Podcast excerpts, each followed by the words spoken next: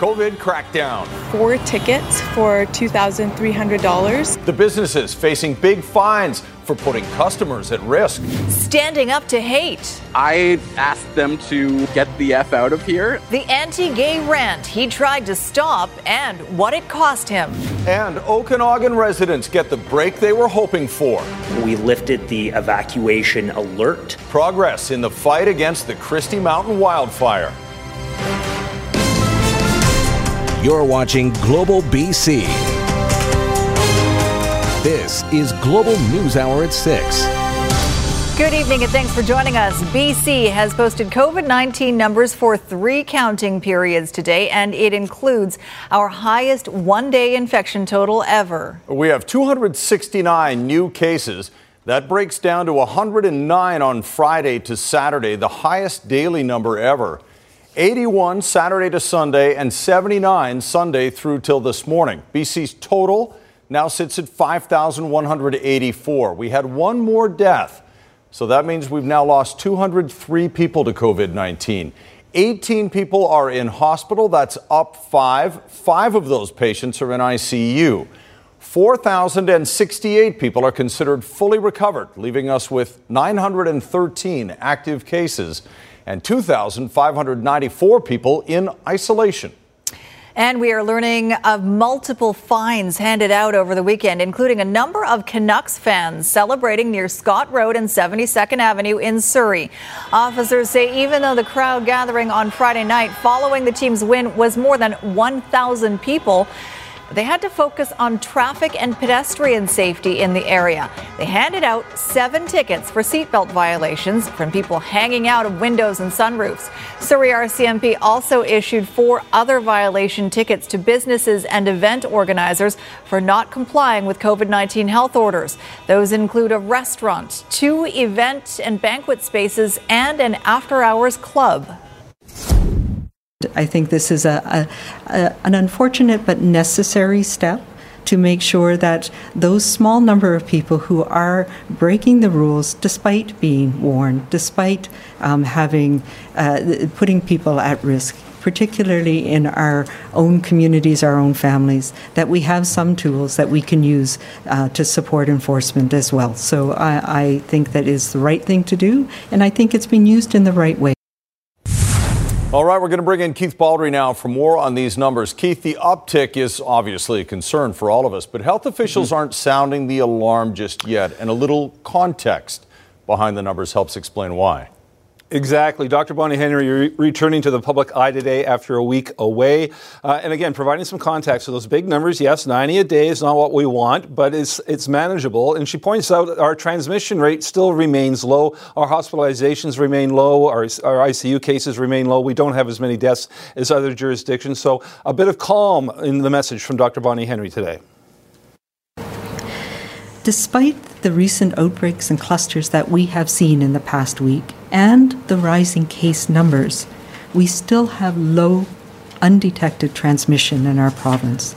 We are able to find and connect most people who have this disease. But we want to keep it that way. We need to keep it that way as our summer continues and we look to the fall. It's about finding that balance, being able to live with this virus, but ensure that we are doing what we can to keep our society, our medical system, and our economy going. So another reason why our case numbers are up, guys, is that we're doing more testing. We've been uh, been testing about fifteen hundred just about six weeks ago. Uh, over the weekend, it was almost four thousand a day, forty-three hundred on uh, Friday. Our positivity te- uh, case rate, test rate is about two point three percent, which is still very low. So we're testing more people who we, uh, the officials think are most likely to have the virus, and yet the positive case rate remains low. So that's the reason for hope. One final note, I took a deeper dive into those two hundred sixty-nine cases, and as you know, I've been reporting on the the sort of explosion in the number of young people testing positive. That uh, percentage has gone down. It's gone from a little over sixty percent to fifty percent over that weekend grouping. So that's an interesting uh, statistic. We'll see if that trend continues in the weeks ahead. We'll keep an eye on it. All right. Thanks very much, Keith. All right. A big change today for people using public transportation in B C. Today is the first day that anyone traveling with TransLink, B C Transit, or B C Ferries is required to wear a mask. But as Ted Chernecki reports, the question of enforcement is still up in the air. At least at TransLink, passengers who didn't have a mask were given one until they ran out. In a coordinated push, B C Ferries is joining with TransLink, also making face coverings mandatory as of today. Like, if you're taking a bus towards the ferry and you're required to have it on the bus, why would you not be required to wear a face covering on board the ferry as well? But how mandatory is mandatory? Because there were still riders not wearing a mask, not many, about five percent. I'll wear it if I'm near a lot of people. I'll put my mask on. But walking outside to and from the boat, or if you're outside on the on the boat, why would you have to wear it? I think it's about safety. As long as everyone wears one, we can uh, continue the spread. Yeah, no, I think it's a really good idea. It doesn't bother me at all to wear a mask, honestly. It's really effortless at this point. Both Transit and Ferry say this is a soft launch, another awareness campaign. No one was refused boarding today for not complying. The B C Marine Workers Union didn't return our calls today, but in the past has questioned why B C Ferries isn't at least offering masks for sale. Our members have seen really significant instances of verbal abuse from people who are demanding to get on ferries because they're residents of certain communities. And as with any of our other covid nineteen regulations, if a customer is not willing to abide by the policy, they can be denied travel for the day. Ferries reiterated it won't be selling masks, but is open to the idea if it can reduce tension in the lineups. Ted Chernecki, Global News. Banquet halls are again pleading with the province for more leniency on large gatherings. The industry says it's following COVID rules and can't survive without a boost in capacity. But as Sarah McDonald reports, B C's top doctor is still not willing to budge. Well, we'd like to see a little bit more increase in capacity. It's a change in tone, sort of, from less than two weeks ago when B C banquet hall operators appealed to the province to allow larger gatherings at their venues, with bylaw officers on hand to ensure the rules were being followed.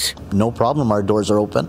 Uh, you know, our everything is is proper with our organization. On Monday, days after at least two banquet halls were fined in Surrey, the province's Banquet Hall Association went public with a plea for government officials to either allow increased capacity or shut them all down. To operate a, a function with fifty people is not feasible for our society. Like so many other industries, banquet hall operators say they simply can't compete with COVID, and they can't win when it comes to striking a balance between safety and satisfying clients. But what we're feeling is, is as soon as the customer comes to us and say, look, you know, we've been we, we've been having such a good time all week long, and then we come to your banquet hall and you've got all these restrictions. Already collectively, banquet halls across the province say they're losing tens of thousands of dollars on a weekly basis, bracing for annual losses in the tens of millions of dollars.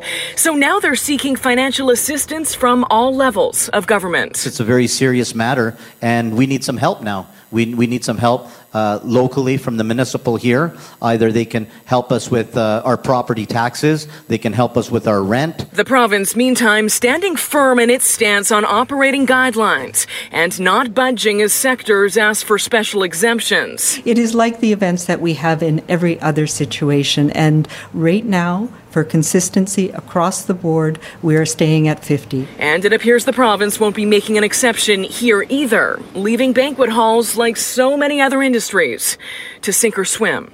Sarah McDonald, Global News. The Conference Board of Canada says B C is among the provinces best positioned to rebound from covid nineteen.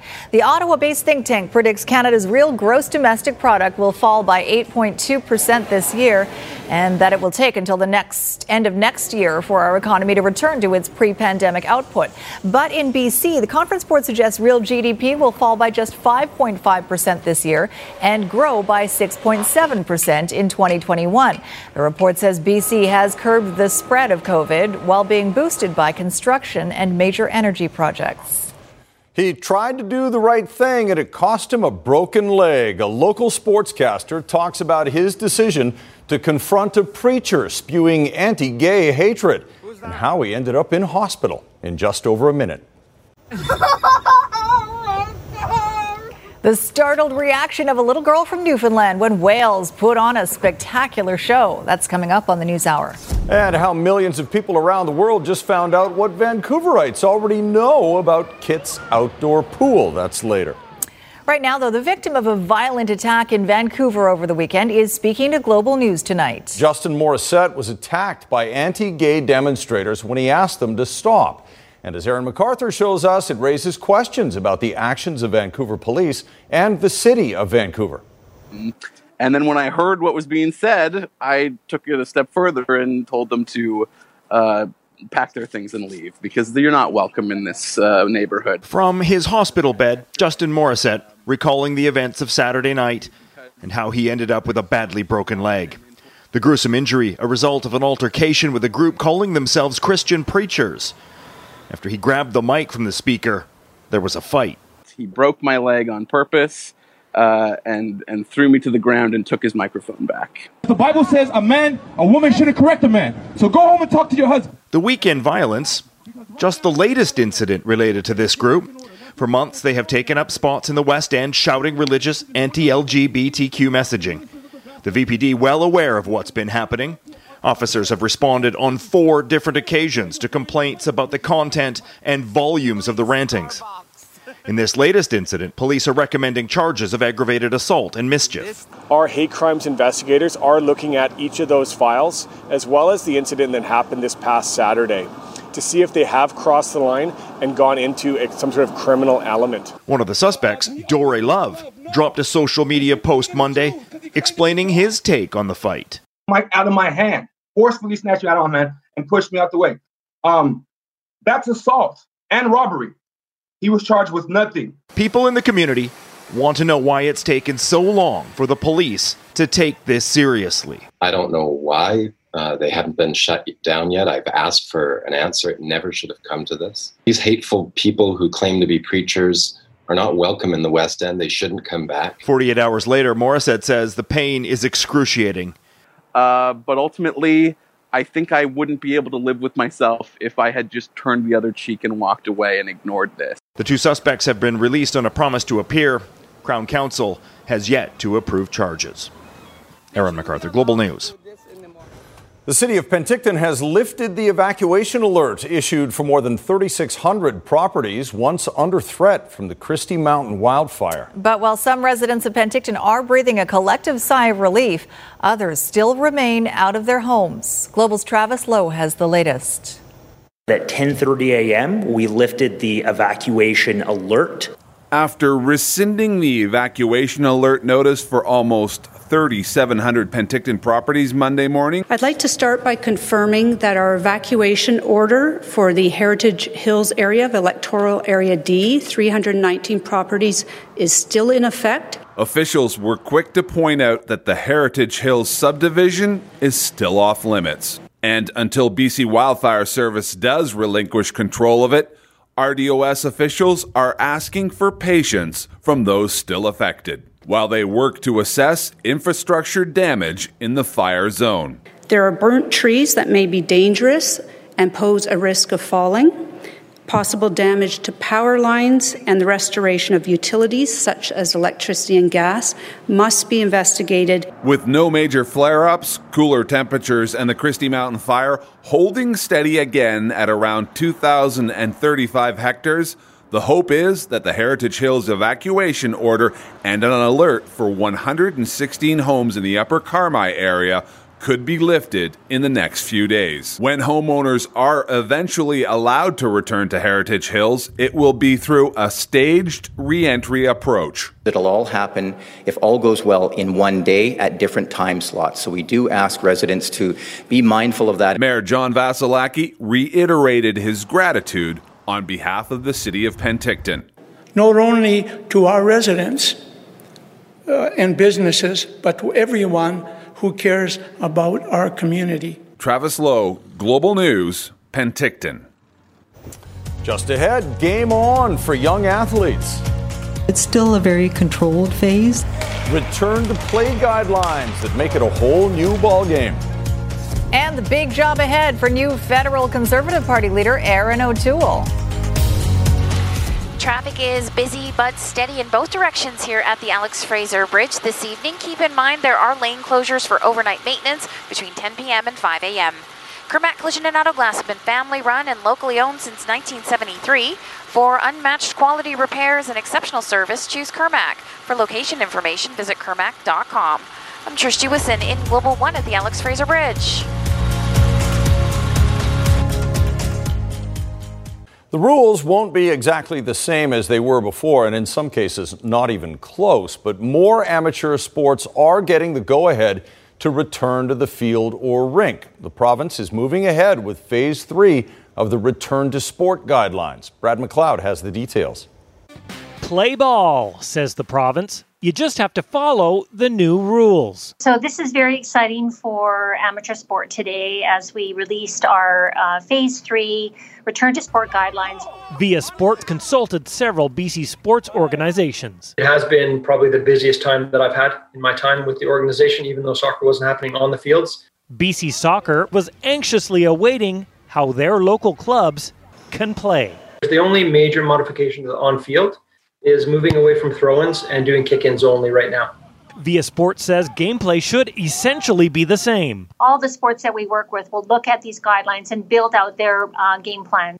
Cohorts will be key for competing. Sports fall into four categories. Activities like golf and tennis are in Group A. They have the most freedom because social distancing is possible. Group B for sports like baseball and curling. Teams can compete within cohorts of one hundred people.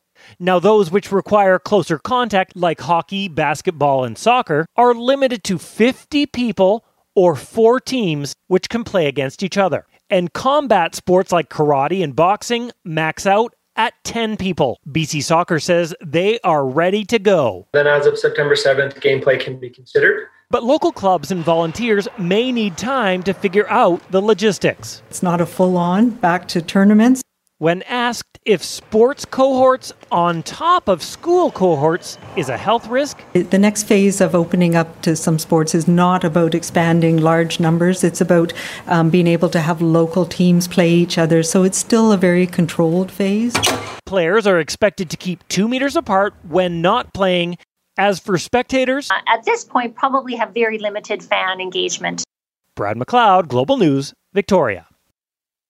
Since the start of the pandemic, healthcare workers have been celebrated as heroes. But a new U B C study points to a much darker view emerging, with a significant slice of the population viewing doctors, nurses, and hospital staff as potential spreaders of COVID nineteen and people to be avoided. Linda Ellsworth reports.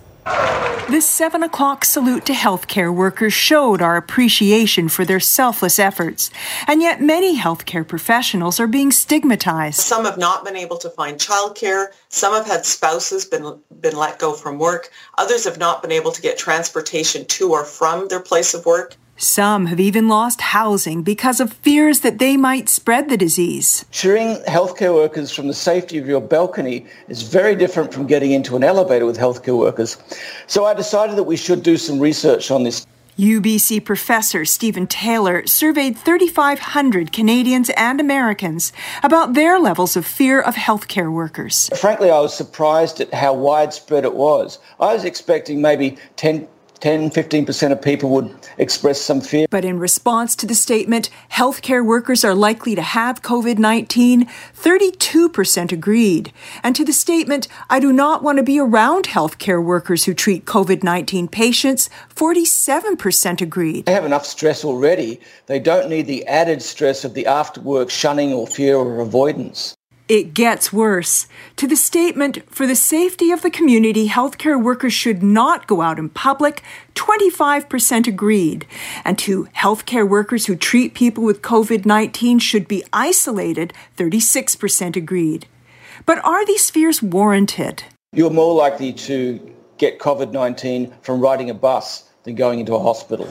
Healthcare workers are only zero point zero four percent more likely to have COVID nineteen than the general public. There's widespread fear of healthcare workers based on misinformation. Linda Aylesworth, Global News. Up ahead, Donald Trump fights for four more years. This convention will come to order! What the president said in an unannounced appearance at the Republican National Convention. And the one two punch from a pair of tropical storms. The American states fearing the worst fifteen years after Hurricane Katrina. Traffic is moving well in both directions here at the Massey Tunnel tonight. Two lanes both ways. Just keep in mind, much like the Alex Fraser Bridge, overnight maintenance causes lane closures in both directions from ten p.m. to five a.m. From help on the road to protecting your home and car, B C A A's local experts are here for your insurance needs. Visit B C A A dot com. I'm Trish Jewison in Global One, high above Highway ninety-nine and the Massey Tunnel. Major fires are burning in northern Argentina's Cordoba province. Strong winds and dry conditions are fueling the flames, forcing a number of evacuations and threatening to destroy homes there. According to local reports, more than fourteen thousand hectares of land have been consumed. That's about one hundred forty square kilometers. The cause of the fire is under investigation, but it's suspected they were started by people trying to clear the land for agricultural purposes. Well, the wildfire situation is going from bad to worse in California as exhausted firefighters are now bracing for more bad weather. Go! Oh, no, no, no. fourteen thousand firefighters are battling fires that have scorched five thousand six hundred square kilometers, an area twice the size of Metro Vancouver. More than six hundred fires have killed at least seven people and destroyed more than twelve hundred homes and other structures. Police have also arrested more than a dozen people for looting evacuated homes. In the forecast, more hot, dry weather and even more dry lightning. Well, it's night one of the Republican National Convention where President Trump is set to speak every night. The president already making an unannounced appearance in North Carolina where he was formally renominated. Republicans tonight making it official. They're the party of President Trump for four more years, they hope. Now, if you want to really drive him crazy, you say twelve more years. The renomination in Charlotte, in person, not virtual, with fewer delegates than usual, more rally than roll call after a surprise speech by the president. His advisors, scoffing at a Democratic convention full of doom and gloom, they say, previewed a Republican event packed with positivity and optimism. But on day one, instead, grievances and false claims. The only way they can take this election away from us is if this is a rigged election. We're going to win this election. We're going to win this election. The president repeating debunked warnings of widespread mail-in ballot fraud, despite experts saying there have been only isolated incidents, and blasting Joe Biden for suggesting he'd order another pandemic lockdown if it were recommended. I would shut it down. I would listen to the scientists. Biden the other day said, no, he'd shut it down. We just broke a record on jobs, an all-time record. That focus on the economy, especially pre-coronavirus, is central to the president's re-election strategy. But think of your life just prior to the The plague coming in. It was the best it's ever been. And his campaign's putting controversial culture war moments front and center at the convention, starting tonight with a speaking slot for the McCloskeys, the Saint Louis couple who pulled guns on Black Lives Matter protesters on their property. The president's son, Donald Trump Junior, is expected to go on offense this evening, and the president himself will have a role each night of the convention. The T V producer-in-chief, proving it's not just his party, but this week, his show. And top presidential advisor Kellyanne Conway will still speak at the convention this week, even after announcing she's stepping down from her role to focus on family. She says she's ready for less drama, more mama. The man at the center of one of the most sensational murder trials in U S history has had his death sentence overturned. Scott Peterson was convicted in two thousand four of killing his wife, Lacey, who was eight months pregnant with her son at the time. Police said that on Christmas Eve of two thousand two, Peterson dumped the bodies from his fishing boat into San Francisco Bay, where they surfaced months later. Peterson had claimed his trial was flawed for many reasons. The California Supreme Court today ruled the trial judge made a series of errors that undermined his right to an impartial jury at the penalty phase and overturned the death sentence. It upheld the guilty verdict.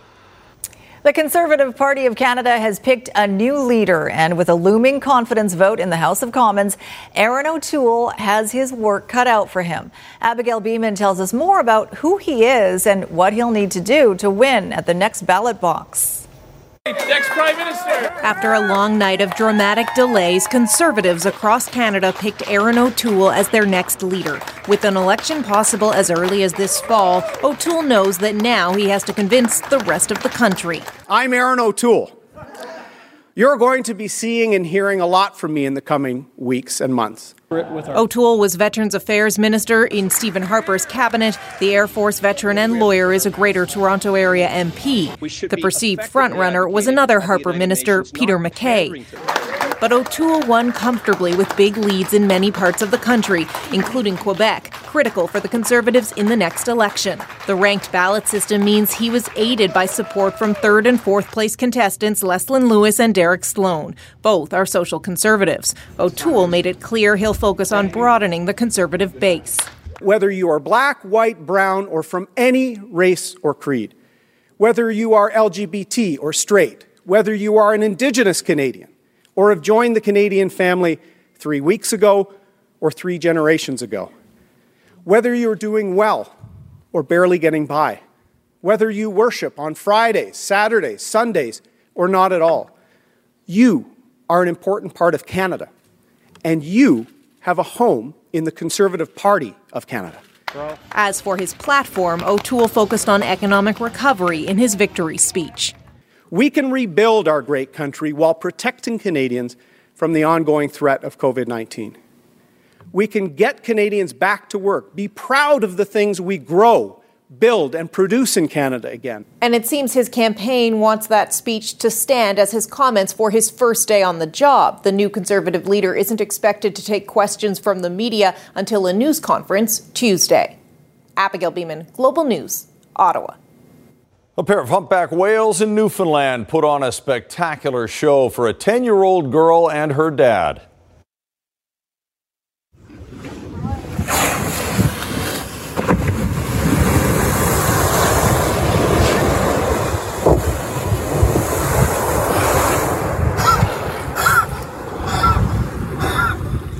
Now, what do you think of that?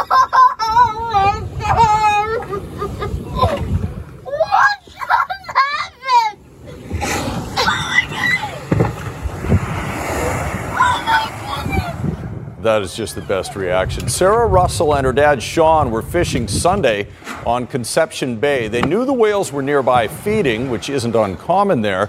But when Sean saw the pair dive, he grabbed his camera. And much to their delight, not one, but both whales breached and spun around. Sarah says it was a dream come true. She wanted to see a whale more than she wanted to catch a fish. In Health Matters tonight, the authors of a new study looking into overdose deaths in B C say their findings point to the need for new strategies to help stop the dying. The study, published in the Canadian Medical Association Journal, looked at nearly eighteen hundred overdose deaths in B C between twenty fifteen and twenty seventeen. It found that despite a major province-wide drop in the prescription of opioids, the death rate from illegal drug overdoses has kept climbing. The authors say instead of focusing on the de-prescribing of opioid drugs as painkillers, better access is needed to opioid substitutes like Suboxone and methadone. There's a need for um, patient-centered opioid prescribing. So for some people, that means that opioids have been effective for them or are a good alternative to the toxic illicit drug market. For other people, that means assessing whether opioids are continuing to have benefit and what other supports and medications might be of use. Up ahead, father-son beekeepers creating a buzz. All right, so we'll get everything zipped up. How their sweet story is about more than bonding. And the game within the game. How the Canucks versus Knights playoff series turned into a chirp fest. I'm Squire Barnes. Burnaby Hospital has been serving our community for nearly seventy years, but it's time for an upgrade. Support their transformation to a world-class facility to meet growing healthcare needs for generations to come. Proudly supported by Global B C. You're watching Global News Hour at six. Kits Pool gets some global recognition. We'll show you how right after Christie's forecast. Just before Christie's forecast, though, the Gulf Coast is on edge today with two storms churning toward the shoreline. Marco has been downgraded but is still a dangerous tropical storm. And now forecasters warn tropical storm Laura could become a major hurricane by the time it reaches shore. Tonight, back-to-back storms bearing down on the Gulf Coast after knocking out power to more than a million homes in the Caribbean and claiming at least nine lives. States from the Panhandle to the parishes of Louisiana and Texas bracing for impact this week. New Orleans' position precarious. As, as packed as it could get. Teresa Franz lost everything during Katrina. It's too dangerous to ride out a hurricane. She's now seeking refuge in a shelter with mandatory temperature checks and a special section for COVID-positive evacuees as the city pauses COVID testing through at least Tuesday. twenty twenty is just uh, unbelievable, and on top of that is COVID. Choppy waters Gulf cities are forced to navigate as the prospect of a major hurricane looms. Here in New Orleans, the waters on Lake Pontchartrain are already getting rocky, but the concern is not what it looks like now, but what it could look like in forty-eight hours after Laura barrels through the Gulf and potentially gives this storm surge another jolt. Normally bustling blocks in the French Quarter, now barren with sandbags and boarded windows. It's kind of like, what else can they throw at us? Business owner Lisa Saladino may be forced to close her gift shops as the storm approaches. We're just going to take it day by day. Things are going to change just uh, as, as fast as the updates change. A city perpetually in flux, finding itself in a familiar place. Sam Brock, N B C News, New Orleans. Hoping the best for all the folks along the coast, for sure.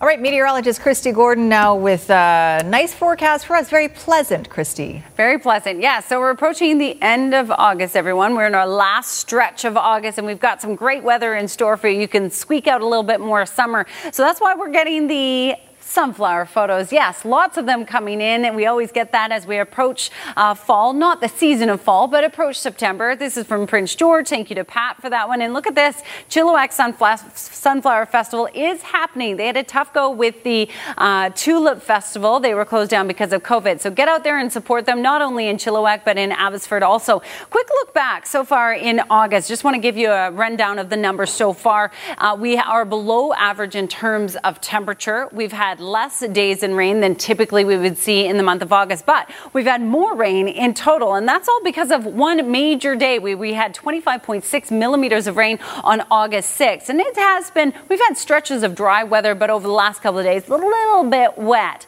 So you've got lots to look forward to. It looks like we're going to be able to enjoy summer. But when we talk about the forest fire situation, we had an improvement for the forest fire danger rating across the South Coast, but that's slowly going to get worse. So be really careful. We're going to be back to that southeastern corner uh, in terms of ratings in not too long, with no major rain in the forecast right through till the end of August. Fires of note right now, three of them in the southeastern corner. They had cloud cover, a few showers today and cooler conditions, but they also saw gusty winds, generally out of the north for the Penticton area. So gusts in some areas up to thirty-five kilometers an hour, Cranbrook at forty-six, just to give you an idea.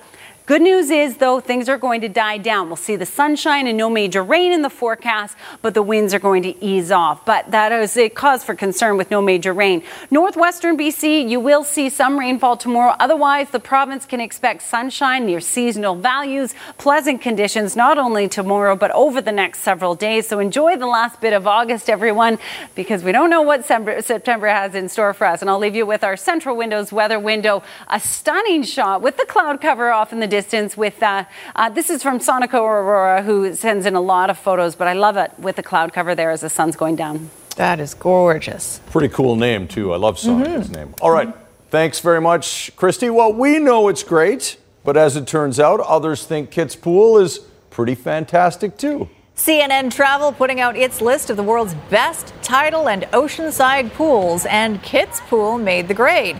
The article listing beautiful spots by the coast offering the chance for a perfect summer dip without the need to keep an eye out for kayakers and kiteboarders.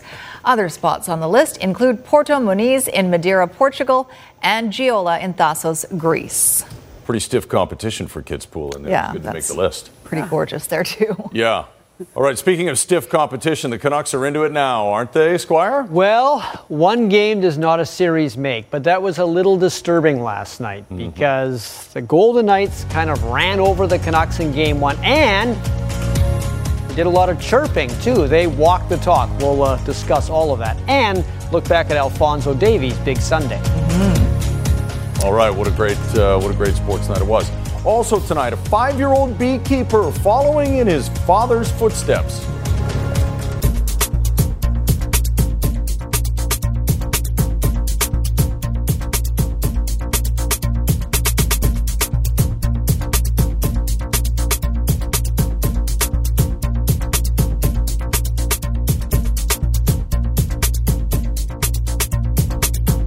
I managed the first period. I couldn't get past. It was hard. It was tough slugging. Yeah. Not just it only got Canucks, really bad in the second. Well, I was out. I had they were still do. in the game. All right. Well, you didn't miss much unless you're a Golden Knight fan. Um, the Vegas Golden Knights are big, like the Saint Louis Blues. But unlike the Saint Louis Blues, they are also fast. They are just as fast as Vancouver. But last night, it looked like a Formula One car drag racing a minivan. The Canucks were overwhelmed constantly by how quickly the Ducks got in their, make that the Ducks, the Knights got in their faces. And the main target was Quinn Hughes. They disrupted his game all night long to the point where you could clearly see through the television set how frustrated and dejected Hughes was. Quinn is, as I said, one of the most skilled people I've ever played with and one of the most confident players I've ever played with. So I, I have no doubt in my mind that when we play next game, he, he's going to be fine and he's he's going to be uh, he's going to be flying out there. You know, I did talk to Quinn briefly last night. I will again today. Uh, Quinn's a great player. He's going to be a great player in the league for a long time. And the one thing about good, young, great players, they usually ad- uh, adjust uh, to different situations. And uh, I expect him to adjust as well. Brandon Sutter there trying to pump him up. Uh, the Canucks didn't just lose on the scoreboard last night. They also lost the trash-talking battle with Vegas, especially Ryan Reeves, the most golden-throated of the Golden Knights. He spent the majority of the game tormenting Antoine Roussel by, among other things, clucking like a chicken, which you could clearly hear in an empty arena.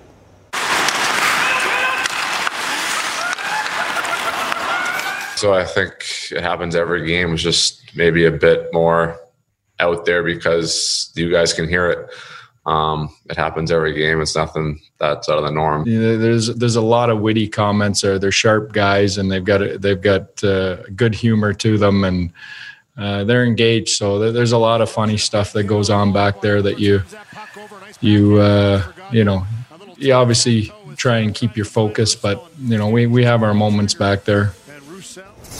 All right, game one between the Flyers and the Islanders. The Islanders dispatched of Washington, and they have a good start against Philly. Philly's last game against Montreal, I thought they were actually kind of lucky to win that game against the Habs, but they couldn't win tonight. Andy Green with the goal there to make it one nothing. In the third, it's two nothing now. Nice passing, Matt Barzal, Anders Lee, four zip the final. Islanders over Philadelphia. What offset the Canucks getting aced out by Vegas yesterday was former Vancouver Whitecap Alphonso Davies winning the Champions League trophy with Bayern Munich. It really didn't take very long to go from this to this. From Vancouver to Champions League winner. Congratulations, Alphonso Davies. It feels really good. It feels really good. It feels like, you know, it's everything you dream of as a kid, um, you know, growing up in Edmonton, cold Edmonton. It was just two years ago that Davies was still a Vancouver Whitecap. Now he's a starter on the best club team in the world. And during Bayern Munich's unbeaten run to the Champions League title, Davies was one of their most talked about players, even though this team is a galaxy of stars. Brilliant run by Davies. Sensational, sensational, sensational. Um, you know, just goes to show you anybody, you know, if you set your mind to it, you can do anything you set your mind to. So I'm happy that I'm here, you know, with the Champions League, you know, medal around my neck and the trophy beside my side.